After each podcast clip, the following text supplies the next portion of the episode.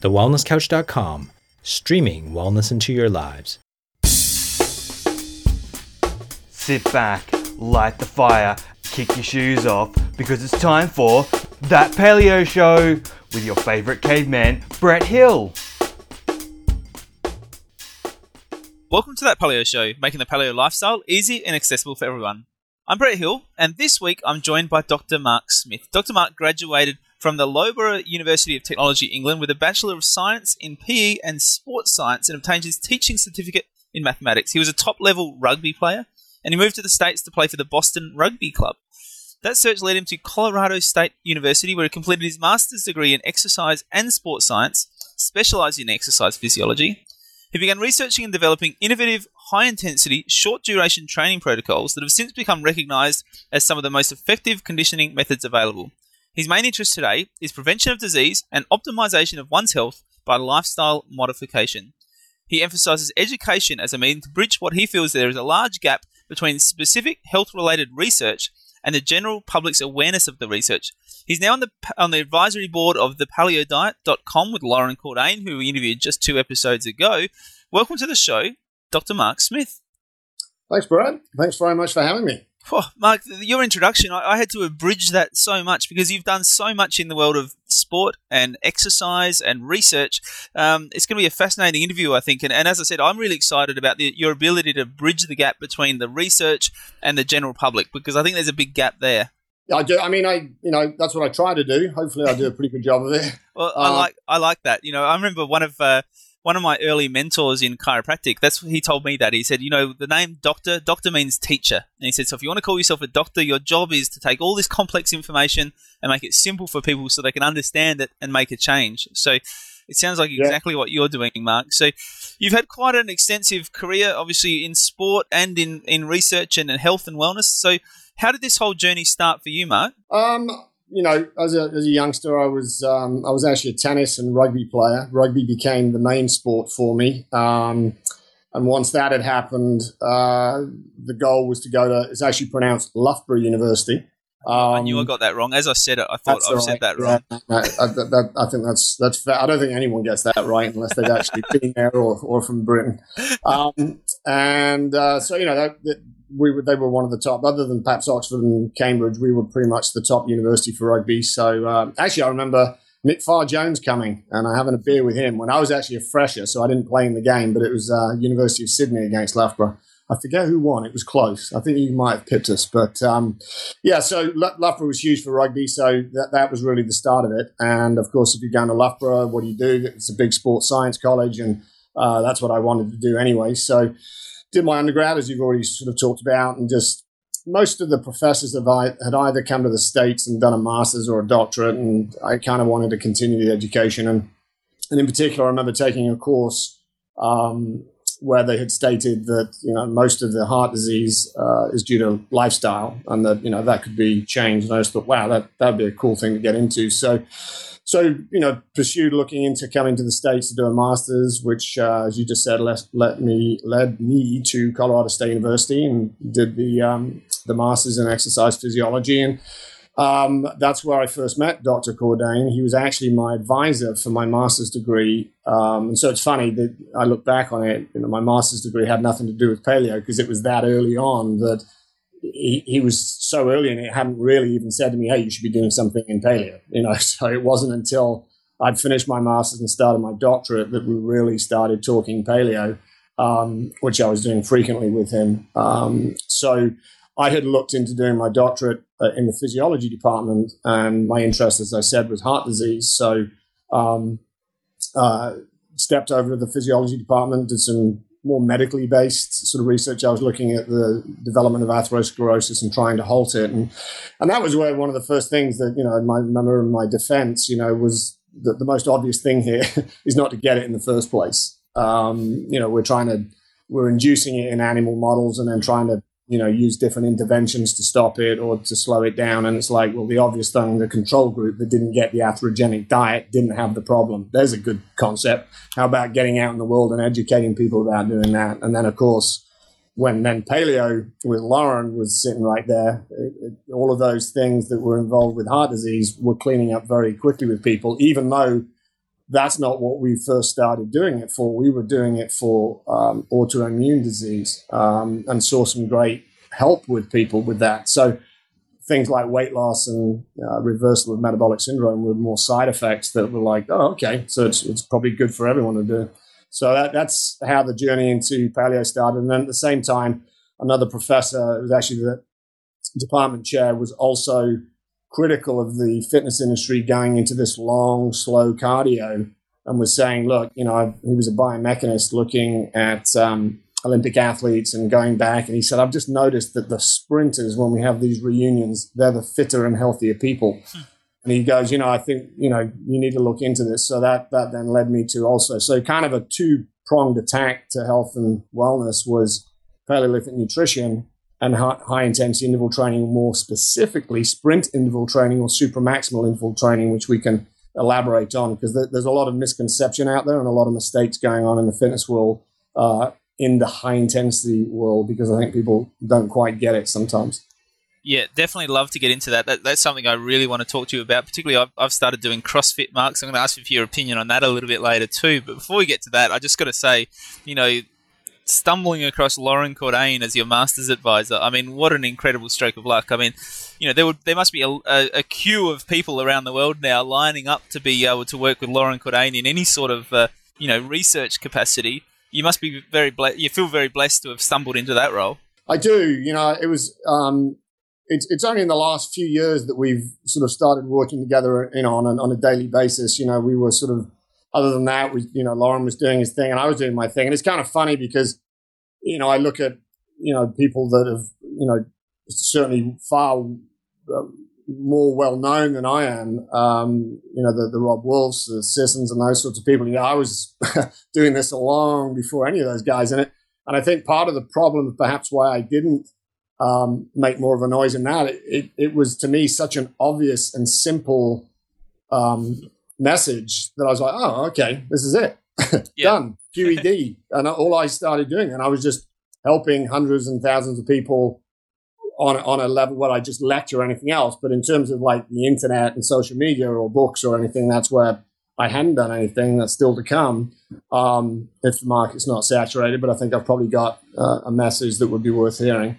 Um, but just clinically working with people and, and talking to people, I've been doing it since, you know, about 1990 is when when we started sort of talking about it with Loren quite a lot. So, you know, we we we reconnected recently, but I, I, had always said, you know, when we did talk, I said, look, at the end of the day, probably the most important thing I'll have ever been involved in is is the introduction to palliative nutrition and how many people I would have helped because of sharing the message. Um, yeah. so, yeah, I, I, I, absolutely do feel very fortunate to have been at the right place at the right time in that regard. And you know, it's fascinating that you suggested you said that uh, you know that the work you started doing originally was looking into autoimmune conditions. Because speaking to Loren just recently for, for our interview, you know, he was saying that he thinks that's the next big thing is people finally coming around and starting to understand the impacts that paleo can have on autoimmune type disorders. You know, saying well, you know, they're, they're sort of they've looked into the heart disease, they've looked into the weight loss aspect of it, but but they're only sort of just coming around now to the autoimmune stuff, which is fascinating given that's kind of what you first started with. Well, it was. I mean, it, it's funny too. I mean, I, am sort of on the pulse of a lot of the negativity in Australia against the paleo diet and like against Pete Evans and things like that. And it's quite shocking to me. Um, I mean, I've written a few things. If if people go to off the mark or go to the paleodiet.com, all of it's at the paleodiet.com. If they put my name in, I've, I've run, written quite a few rebuttals to the rebuttals. Um, and I've got a few more in the works right now because I, I just sort of raise my eyebrows. I mean, the first and most obvious thing that anyone that wants to be critical of the diet, all they have to do is do a dietary analysis, right?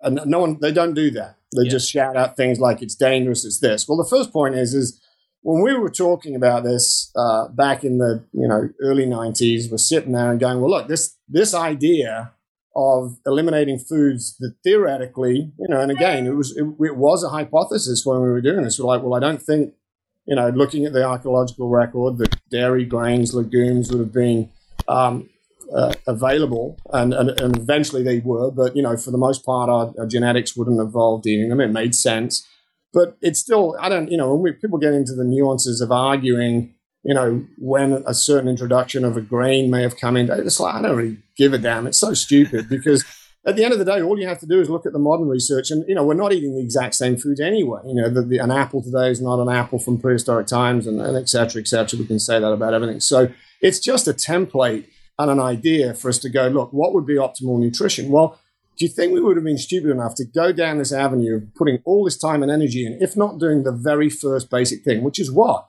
What is the nutrient analysis of a diet that eliminates grains, dairy, and legumes. We did that back in the 90s, and anyone can do it today. And there's no deficiencies. And in fact, what you'll find is it actually improves the diet with the 13 most uh, deficient nutrients that we see in the typical Western diet. And in fact, there's just been a paper out of Australia, and they've done that dietary analysis. People can go and look at it, and you know, you see, you know, the biggest thing, all oh, you're going to be losing fiber. Guess what? The fiber goes up. So you know, again, all of that is just nonsense. When I see all this negativity, it just it's stupid, and it, it's going on for a while, but the battle will be lost. They've got no choice. It's phenomenal it, that you did that research in the '90s, and yet we still have experts in Australia and around the world going on television in the media saying that people are going to be nutrient deficient because they're not getting their grains.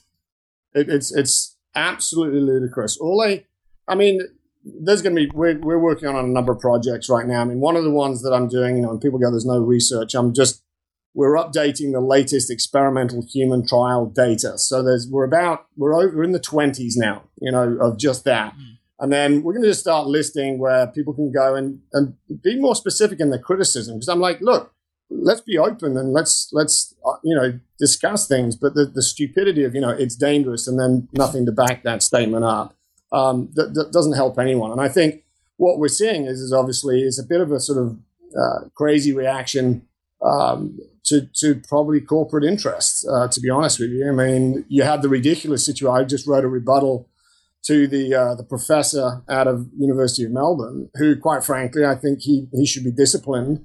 You know, he's a guy head of the Diabetes Association in Australia, and you've got clear research showing a benefit of adopting a Paleolithic approach to helping type 2 diabetics and he's out there saying, you know, fraudulently, basically lying. I mean, I, if you go to the paleodiet.com and put in "I smell a rat," which was the piece I did, I mean, you can.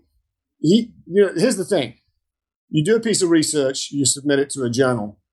The research we've we've criticized plenty about it. When you use a rat model that's specifically bred to become fat on a uh, low carbohydrate diet, you know that that's obviously questionable right there. Also, if you're trying to argue the premise that uh, what you evolved eating would be the good diet to go, in fact, his study supported the Paleolithic principle because the rats that were on the control diet, aka not the human diet they were trying to test, did much better.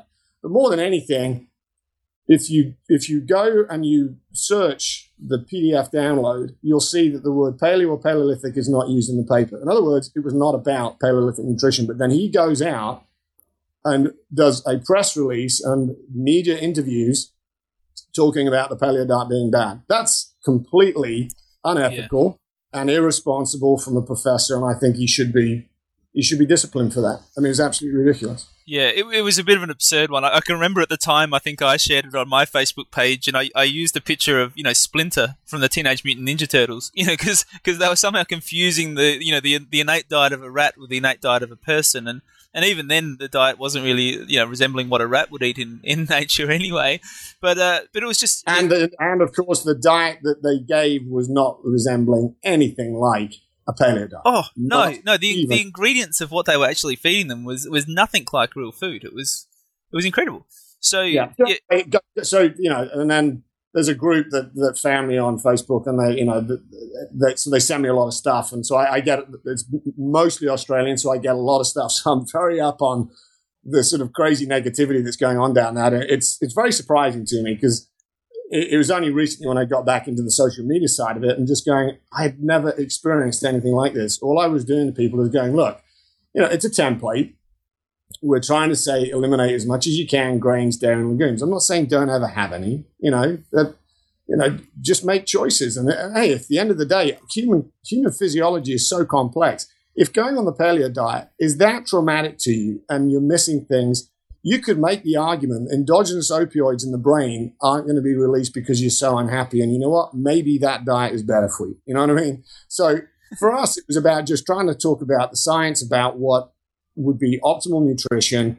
Give it a go, you know. And and the, the other funny side of it is, is if if it was so difficult to follow or making people so unhappy or it was so expensive or it was so dangerous, why is it the fastest growing diet? Why has Pete Evans now got over a million people on his Facebook page and just post after post going, wow, I feel better? You know, it's like, but there's more and more research coming out. But to be perfectly honest with you, having done this for over, you know, 25 years, I don't, I don't need any research to know that this thing works. It's, it's just common sense. It works. Simple as that. What I got to say, Mark, is it's great to have people like you doing what you do because there is so much going on, particularly down here in Australia at the moment. And what people see is the pressure that gets put on in the media. You know, they see the public stuff where paleo gets bagged and it gets distorted and all those sort of things, but what they don't necessarily see is the pressure that gets put on behind the scenes. You know, our regulatory bodies here in Australia, you know, if you say something that's out of the mainstream, out of the norm, then there's quite a lot of pressure being applied at the moment to individual practitioners saying that, you know, they're practicing outside of their scope of practice, they're practicing Yeah. outside of the mainstream. You know, I know that's certainly been the case for myself. People like Gary Fettke, people like,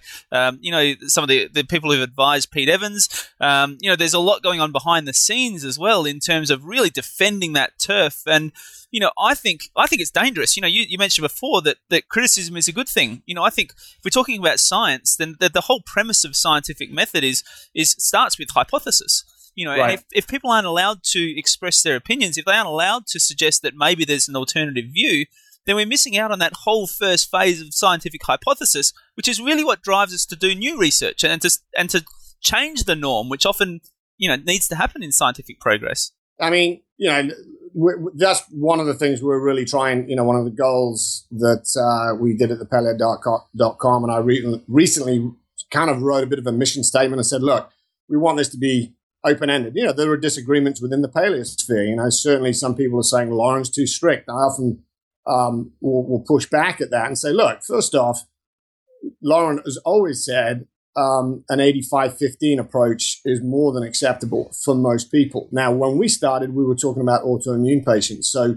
we were stricter because you kind of have to be because it doesn't take more than a morsel to uh, create a, a, a reaction. But, you know, so that's not strict. But what we've tried to do is to say, should you know, I remember reading one article. I was like, you know, Cordain's too strict. You know, the, the the potatoes back on the table. But should it be in the paleo template that is ad libitum? That's that's our point. I think the template needs to be foods, which I've always done with my clients. I've never told them how much to eat of protein or vegetables or fruit or nuts. I've often said, you know, don't go too crazy on the nuts. Maybe limit it to a, a handful or something. But everything else, let your body kind of tell you what sort of um, protein and plant ratio your body needs. Because I think, you know, if you look at the, re, you know, Loren's paper on plant uh, animal substance ratio, substance ratio, it's very varied, you know, th- throughout the hunter gatherer tribes they looked at. So my thought process there was to just say to my clients, look, you know, here's your template and eat off that. And then allow, you know, non paleo foods 15% of the time. And, and even that ratio is going to change and be very individualistic. You know, so the potato, you know, the anti-nutrient debate I've seen in the paleosphere, sometimes people go, you know, they get destroyed by cooking. Yeah, a, a significant proportion does, but anti-nutrients work in the parts per million. So, you know, and I'll, I'll bring up some of that autoimmune stuff where we've got some very interesting case studies where I saw that firsthand. So, again, for a lot of people, and particularly uh, you just said CrossFitting, I mean, you're burning crazy amounts of calories, so the high glycemic part of a potato wouldn't be an issue, or would honey or anything else. But the anti-nutrients might be for some people. So does it deserve to be on the paleo template or just leave it in that, that 15%? And certainly some people know that they could in- include it and have no adverse effects, but some people could. So that's where we try to keep the, the template as clean as possible and then let people add on to it. Because I think if you don't and you start to have some foods in there, such as legumes and potatoes, and you get a newbie coming and starts doing it, eh, they might start doing that as a very high percentage of the diet, and then they, that might be more of a problem. So that that's our position, kind of uh, on that side of it. I like it, mate. Well, you started to go on to my next topic, which is I did want to talk to you about some of this fitness stuff because I'm really interested to hear your perspective on high intensity interval training and, and how you think um, you know, we should be doing that and how that fits into the paleo approach to living. Well, when I started um, researching this, you know, one of the things that I, I sort of said, look, in order for you to survive in Paleolithic times, you basically had to catch food and you had to avoid becoming food. Those were the two probably biggest requirements for for sort of perambulation. You know, you I don't, you know, there's there are you know, people often come back at me with this with the persistent hunting thing, but it's a very small part of Africa where that, that occurred. And, and I'm, going to be writing a whole article on that. But oh, it's common sense for people to understand that you suddenly see a lion, you better get to a tree within about 60 seconds because any human at 60 mm-hmm. seconds is going to start slowing down significantly. Get up that tree or you're out of the gene pool, right? And then similarly, if you're trying to catch animals or you, are going to have to do some sprinting at some point, probably, right? But um, so one of the things that that uh, that that was sort of common sense to me, and then I just started looking at the modern research. So this was back in the early '90s, and what we what I really saw one of the things that was very significant was looking at the re- the recovery time needed in order to redo or be able to um, uh, uh, produce the power output that one could get in about anywhere from 10 to 60 seconds. And it, it's a minimum of about four minutes. All right. And even that, and, and I'd say real minimum. And I say to people, like, imagine you, you know, you're running 400 meters at the Olympics. All right. And you, you've got another race in the afternoon. I mean, these guys, if they're ahead, they start, they even do it in the 100. Yeah. I mean, they're saving energy for later in the day. So when I say four minutes, I mean, I just say to someone like, imagine you go to a stadium stairs and you sprint as hard as you can for 60 seconds. I mean, and you're absolutely, your lungs are burning, you're absolutely exhausted. And you, you, you know, you were basically offered a big pile of cash if you could get certain what you're giving it everything. So a lot of high intensity interval training. Okay, we're going to have a minute's recovery and then we're going to go again. Are you kidding me?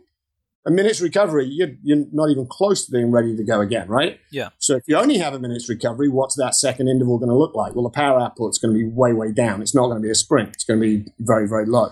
So what happens is if someone knows they're going to go only a minute recovery and then another minute, obviously the intensity is going to drop down significantly in the intervals. It has to. There's no human that can do it any other way. So, so what I tell people is, is look, what you should be doing and the research, you know, I don't know how much time we'd have to get into it today because on this topic I could talk for a week. You you only you you cannot go beyond 60 seconds super maximally. Um, and, and even for certain things, you know, literally now the research is showing 10 seconds can be very effective. But then you need plenty of recovery for all of the, the energy stores to replenish. And that doesn't happen quickly. All right. As I said, a four minute uh, recovery would be, you know, a minimum. So you get too much out in the world of this sort of boot camp type stuff or interval training programs where it's go hard for a minute, easy for a minute, hard for a minute, easy for a minute, etc. As soon as I hear that, I go, okay, so the hard is not that hard. It's it's what it's um, it could be super maximal, meaning above 100% VO2 max, but the human body has the capability of going 200, 250% VO2 max. All right, that's a true sprint, an all-out sprint. Very, very different. And the research supports the physiological benefits come from that kind of intensity far more than just an intensity that is hard, but not super maximal or all out max. So, what about the research for like a Tabata style training, Mark? I mean, obviously that's that's even shorter. That's like twenty seconds on, ten seconds off, and and, and it, the stuff I've seen seems to suggest that there was some real benefits from doing it that way. Is is that now older research being replaced, or what's the story there?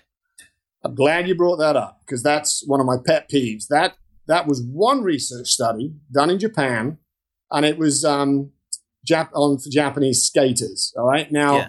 that protocol it lasts about two minutes and forty seconds. So the exact protocol for Tabatas are is twenty seconds with a 10 second recovery, seven to eight repetitions. Yeah. Okay. So again, and the the intensity of that is 170 percent VO2 max. All right, let me let me go. I should explain for people when we talk about 170% VO2 max, 250% VO2 max. Most people, when I say to them, "Okay, if something's 100% VO2 max, is that all you have?" And they often go, "Yes, that's it. Mm. That's a maximal effort." Actually, it's not. So here's what you need to understand: 100 percent VO2 max represents the power output attained when you're doing a VO2 max graded stress test. But that's done over a period of time where they're gradually increasing the intensity every two to three minutes. And so by the time you reach your plateau of oxygen consumption max, you know, being maximized, um, you've already been doing it. Maybe, you know, it depends on the, the fitness of the individual, but, you know, six to, you know, somewhere six to 10, 12 minutes, something like that. And that's a very different thing from just going all out, zero to 60, so to speak. So when, when that is done, the in, in, let's say you were on a treadmill with a certain grade and a certain speed, that's a certain work output, right? So that represents the workload at 100% VO2 max. So the Tabata study was 170% VO2 max. So certainly super maximal, above 100%, but not to the extent where you see some benefits of other research that I would say have shown even better benefits than the Tabata study. So, but here's the mistake that has happened in the fitness industry people have done the Tabata pro- protocol um, one of two ways. I, and I would say most people have done it not as the study did it because most people don't know what 100%, 170% mm. VO2 max is, right? So they probably just go all out. All right. So they could probably maintain the power output pretty close for the first three 20 second sprints. So they go for 20, recover for 10, go for 20, recover for 10, go for 20, recover for 10. Now, if in their mind they know they were doing seven, seven to eight, they may have brought down that intensity just because they, they knew that they're not going to last. Here's the thing. If they went all out, you, you should stop after three. All right. Because the power, there's not a human on the planet that after 60 seconds of super maximal, uh, intensity can you maintain the power output drops off precipitously. Every single human being, period. All right.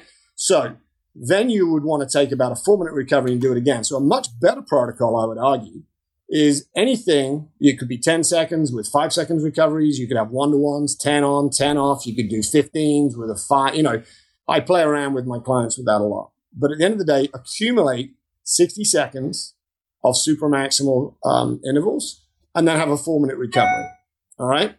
Much more effective than going and doing all seven or eight at the lower intensity. And the thing they need to realize is that's just one study, and it was it was done on a protocol that was good for the skaters with an event that lasted the length of the protocol. Yeah. All right. Well, most people they don't do things that last for two two and a half minutes or more. All right. In actual fact, I tell people from a health perspective, most of the time in our real life, and certainly in a hunter gatherer sort of time, it's about fight or flight.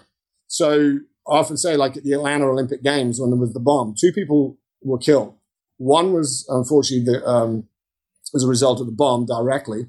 The other was a cameraman with heavy equipment sprinting over to, you know, see what was going on, probably film everything else. We see a lot of heart attacks occurring in people in short duration, high intensity, where they haven't trained for that. And they also don't have a filter um, because they've got the you know Monday morning shoveling snow in, in a snowing place with the boss. Hey, you're going to be late. That, those sorts of things cause cause heart attacks because people go at intensity than they're capable of. But in the in the gym setting, I've never seen that. People are usually more cautious, so that they train their ability to increase the intensity. And so working on intensity versus duration is the way to go. And so that protocol of Tabata um, has been misused. And then, of course, you have these Tabata classes that last an hour. Well, that's absolute absurd. All right. So, um, you know, I've done some very minimal stuff. Uh, again, another article on the paleodiet.com where I said get fit in three and a half minutes per week. Sounds like a late night commercial, but I did a little experiment on myself. And there's research now coming out to support this. But just as a little, um, um, anyone can do the protocol I did. You can go to the site, read how I did it. But basically, I was doing just one minute all out every other day. Yeah. So you think Monday, Wednesday, Friday, Sunday, Tuesday, Thursday, Saturday. That's seven in two weeks. And that's three and a half minutes per week. And what I was doing, I started, I detrained myself for about a month or two, where at 15% grade on the treadmill at seven miles per hour, that was close to a maximal effort. You know, I I probably had about another few seconds in me, but if I basically had to grab the handle or I was off the back of the treadmill. so then two days later, I came back and put it to 7.1. Two days later to 7.2. If I didn't succeed, I repeated it two, you know, two days later at the same speed. If I did succeed, I increased it by 0.1. And in a period of about five weeks, I improved my um, speed to about 8.3 in the, in the period that I was training. So it just sort of shows you that even with that kind of minimal effort, if it's intense, the body will adapt and respond and changes occur. So that's where I get concerned when I see a lot of the, the high intense interval stuff. They're just not utilizing the time and maximizing the benefits like I think people could. So we're pretty much out of time, Mark. But I want to ask this question. You know, you've spoken there about the power output you're able to get, and how you know that the, that incomplete recovery. I guess people talk about with Tabata means that you're not getting the same power output. You know, I've heard people talk about that and say, you know, the real benefit of that incomplete recovery is that you can increase your endurance at the same time as you're developing power. What do you have to say about that? I think that there's there's an element to that, but what I've seen, and you look at some of the research, the the amount of oxygen utilized, even in a 60 second sprint, is very significant. People don't realize that.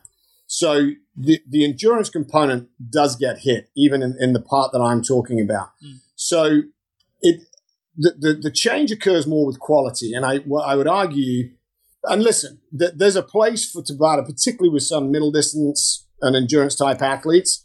Um, so I'm not saying that that, that doesn't have a place.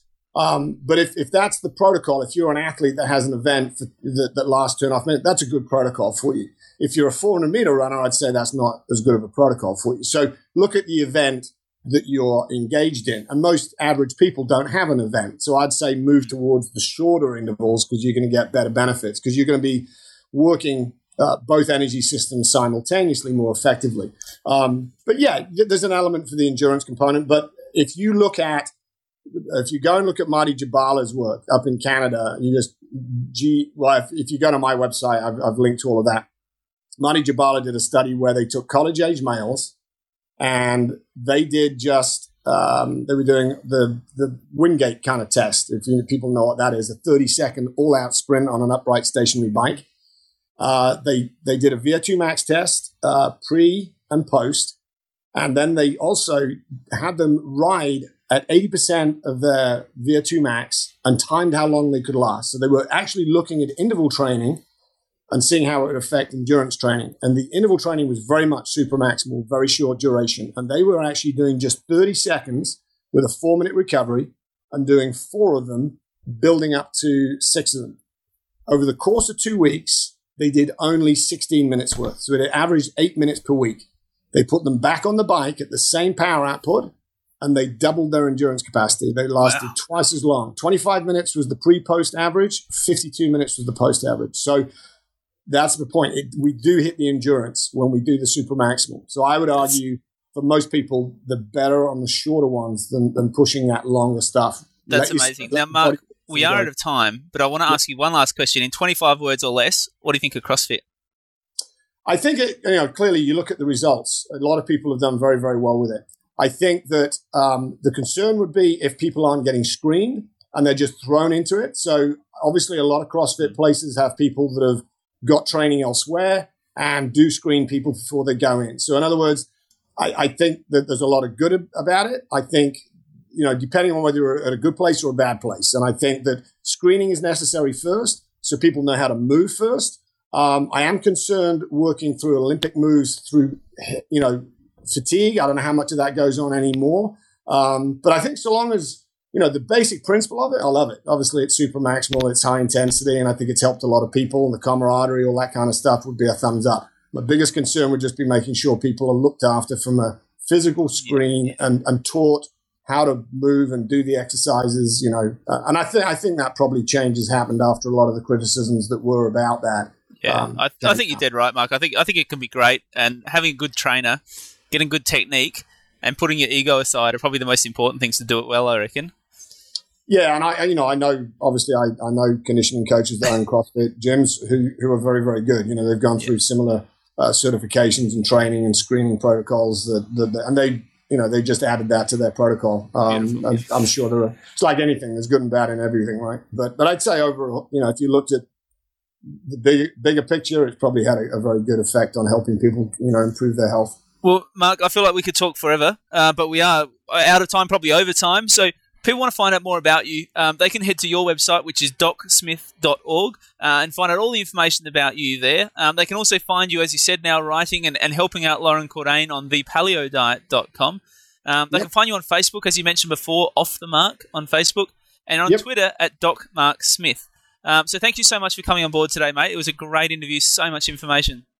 All right, Brett. Well, I, I enjoyed it, and if uh, if the audience feels we didn't get to some of the stuff, we want to do it again, I'd be more than happy to do that. So, We might definitely have to, I reckon, Mark. So until next week, join the conversation on Facebook, give us a five star rating on iTunes, join our newsletter list at thatpaleoshow.com, and let's help grow the paleo tribe worldwide. Join us next week on That Paleo Show. This has been a production of TheWellnessCouch.com. Check us out on Facebook and join in the conversation on Facebook.com forward slash The Wellness Couch. Subscribe to each show on iTunes and check us out on Twitter. The Wellness Couch, streaming wellness into your lives. Whilst the Wellness Couch presenter endeavor to provide accurate and helpful information to their listeners, these podcasts cannot take into account individual circumstances and are not intended to be a substitute for health and medical advice from a qualified health professional. You should always seek the advice of a qualified health professional before acting on any of the information provided by any of the Wellness Couch podcasts.